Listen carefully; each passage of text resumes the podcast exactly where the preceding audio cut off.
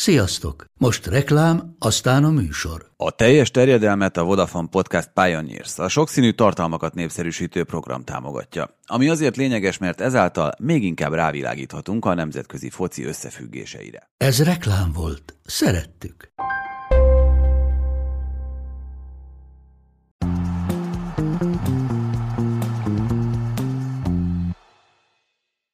Újabb bajnokok ligája este és újabb bajnokok rizsája. Itt vagyunk megint, ezen a héten már másodszor, és ugyanúgy domálva vagyunk ketten, csak most egy picit megfordítottuk, és én vezetem föl az egész beszélgetést. Na hát gólok meg események terén egy picit ö, kevesebb mindent tudtunk megnézni, meg kevesebb mindent láttunk, mint a tegnapi nap során. Ettől függetlenül azért nyilván a csapatoknak a minősége, meg a játékosoknak a nevé miatt bőven lesz miről beszélni. Hát mind a két mérkőzés ugyanabból a kiindulásból tudott elindulni. Egy nullával mentek neki a csapatok a Bayern PSG-n a németek, voltak előnyben a Tatanem Milánon pedig az olaszok. Szerintem kezdjük először a Bayern PSG-vel, mert talán ott több minden történt. Bayern végül 2-0-ra nyert, Csupomoting a 64. percben szerezte meg a vezetést, aztán Gnabry a 89-ben véglegesen lezárta az egész párharcot, nem mint hogyha addigra már bőven-bőven ne gondolhattuk volna azt, hogy ez egy sima dolog volt.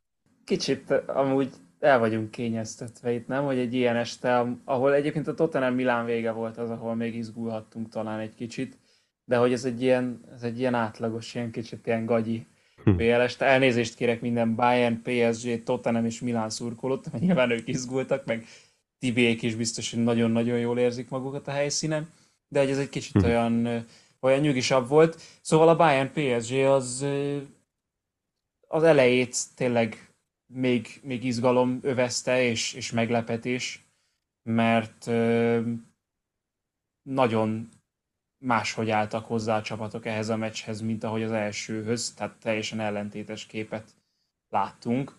Mm, nem tudom, hogy a... Az első fél idő a... alapján szerintem egyáltalán nem lett volna meglepő, hogyha a PSG a félidőben összesítésben X-el vonulhatott volna el az öltözőbe. Már a félidő végén is az volt az érzésem, mint hogy egy kicsit lassulna a PSG, és mint hogy egy kicsit szűnne ott a lelkesedés, de az elején ezt akartam még mondani, igen, hogy nem, nem volt teljesen biztos számomra, hogy a PSG erőlteti rá az akaratát a Bayernre, és ilyen pánikszerű megoldások, ezek a kivágott labdák, vagy az előrevágott labdák, mert nem csak kivágott labdák voltak ezek, hanem mintha csupomotingot keresték volna, mintha szélen kerestek volna ö, helyet ugye a háromvédős rendszer ellen a, a hazaiak, de, de aztán inkább arra jutottam, hogy mivel Nagelsmannnak is voltak olyan mozdulatai, hogy jogi, kicsit lassabban az egészet, lehet, hogy az annak szólt, hogy húzzuk még jobban magunkra a PSG-t, de hogy, de hogy úgy tűnt, mintha a Bayern eléggé kényelmetlenül érezné magát ebben a szituban. Viszont ö, a közben, hogy a PSG még messzistől, Mbappé-stől is mm, egész veszélyes letámadást hozott össze, azért a, a helyzeteiket nem éreztem annyira veszélyesnek. Nem, összességében így mennyiségben volt annyi, hogy akár kijöhetett volna egy szerencsésebb napon belőle egy gól, de hát ez nem, nem mindig így működik, és nem mindig ad a gép. Az, amit mondtál, hogy az, az első fél végére picit, mintha megtört volna a lendület, az lehet, hogy a, egy sérülés miatti megálláshoz kötődik, hogy ott, ahogyan megállt az egész meccs, úgy a PSG is egy picit elvesztette a saját maga lendületét, ugye Márkényosznak kellett kiállnia, rengeteg ilyen kérdéses, meg sérülésből visszatérő, sérülésből lép vagy felépülő játékosa van most jelenleg a Párizsnak, és Márkényosz is ilyen volt, nem is bírta végül végig a találkozót, Kimpenbe amúgy sem tudott rendelkezésére állni Gátyének, úgyhogy egy BL debütálót nézhetünk meg a védelemnek a szélén.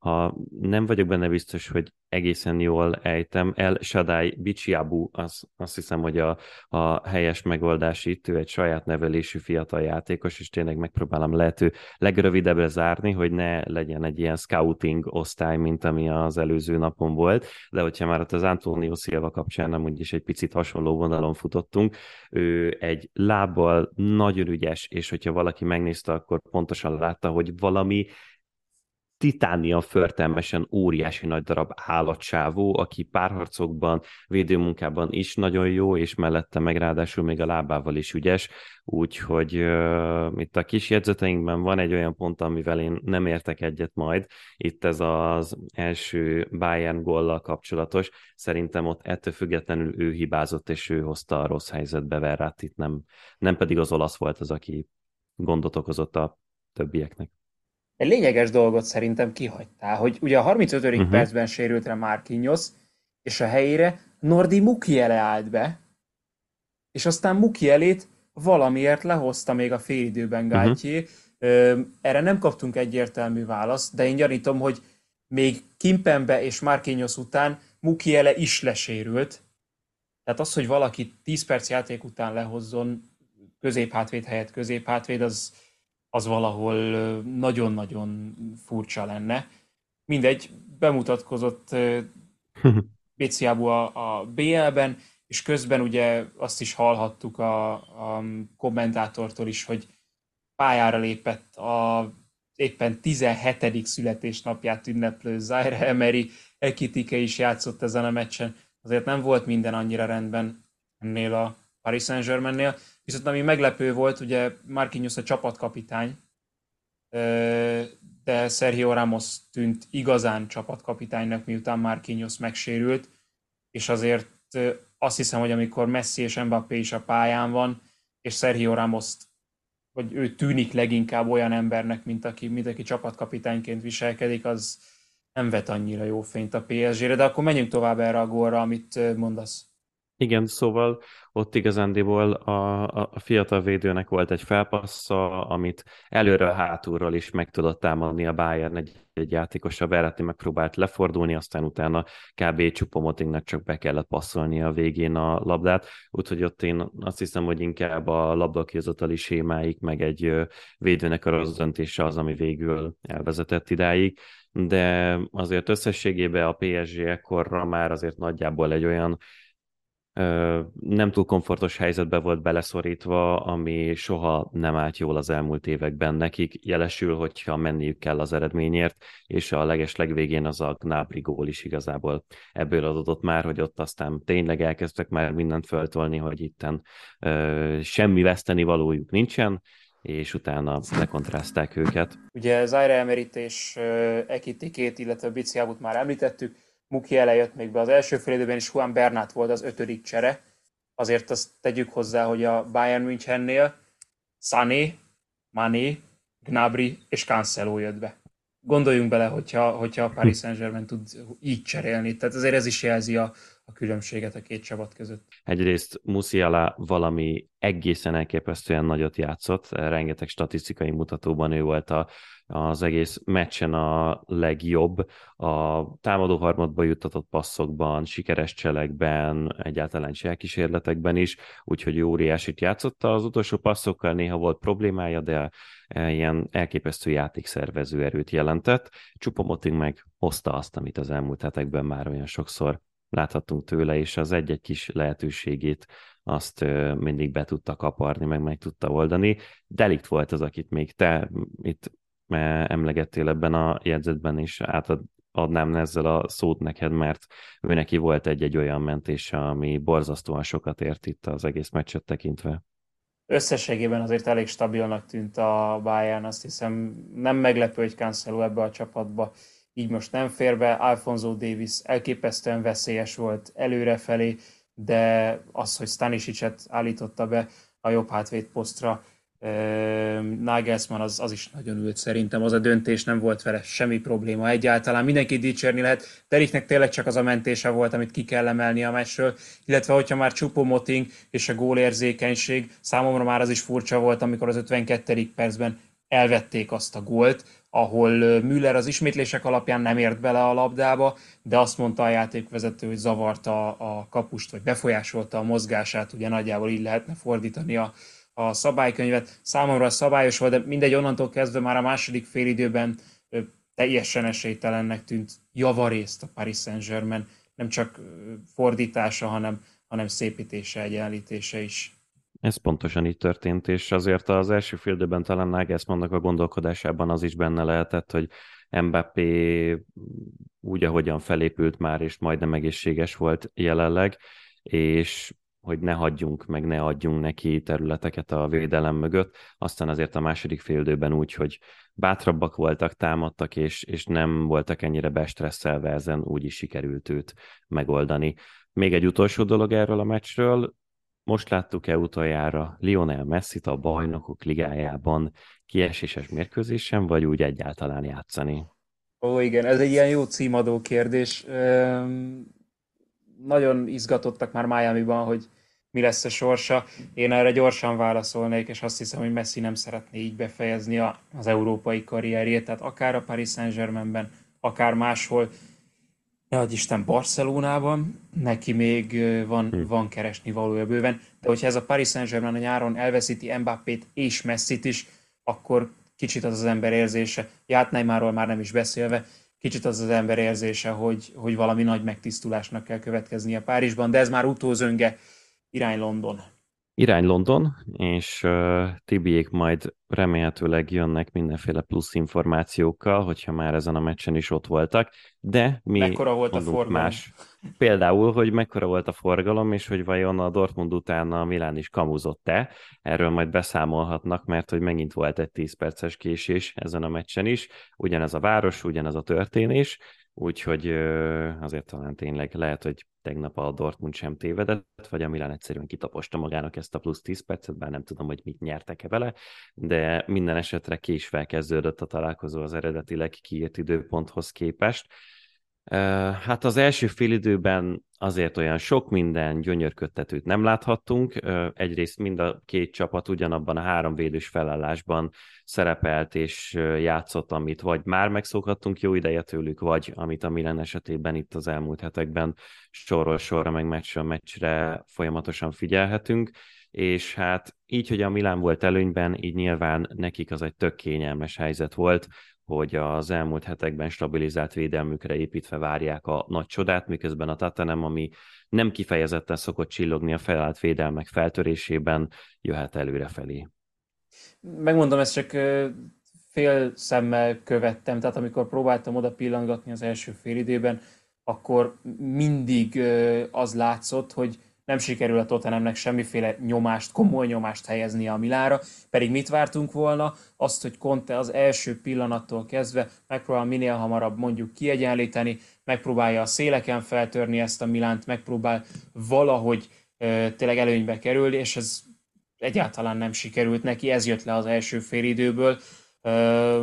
Mutattak félmeztelen Milán drukkereket, ezt majd Tibiék megerősítik, hogy mennyire volt ott izgalmas a pálya mellett ez a szurkolás része, de többször is láttam róluk kameraképet, és kb. ők érdekesebbnek tűntek, mint azt, hogy mi történik a pályán. Az pedig, hogy, hogy Pioli háromvédős rendszere beválik-e, az mostanra a védekezés tekintetében már ugye meg vagyon válaszolva.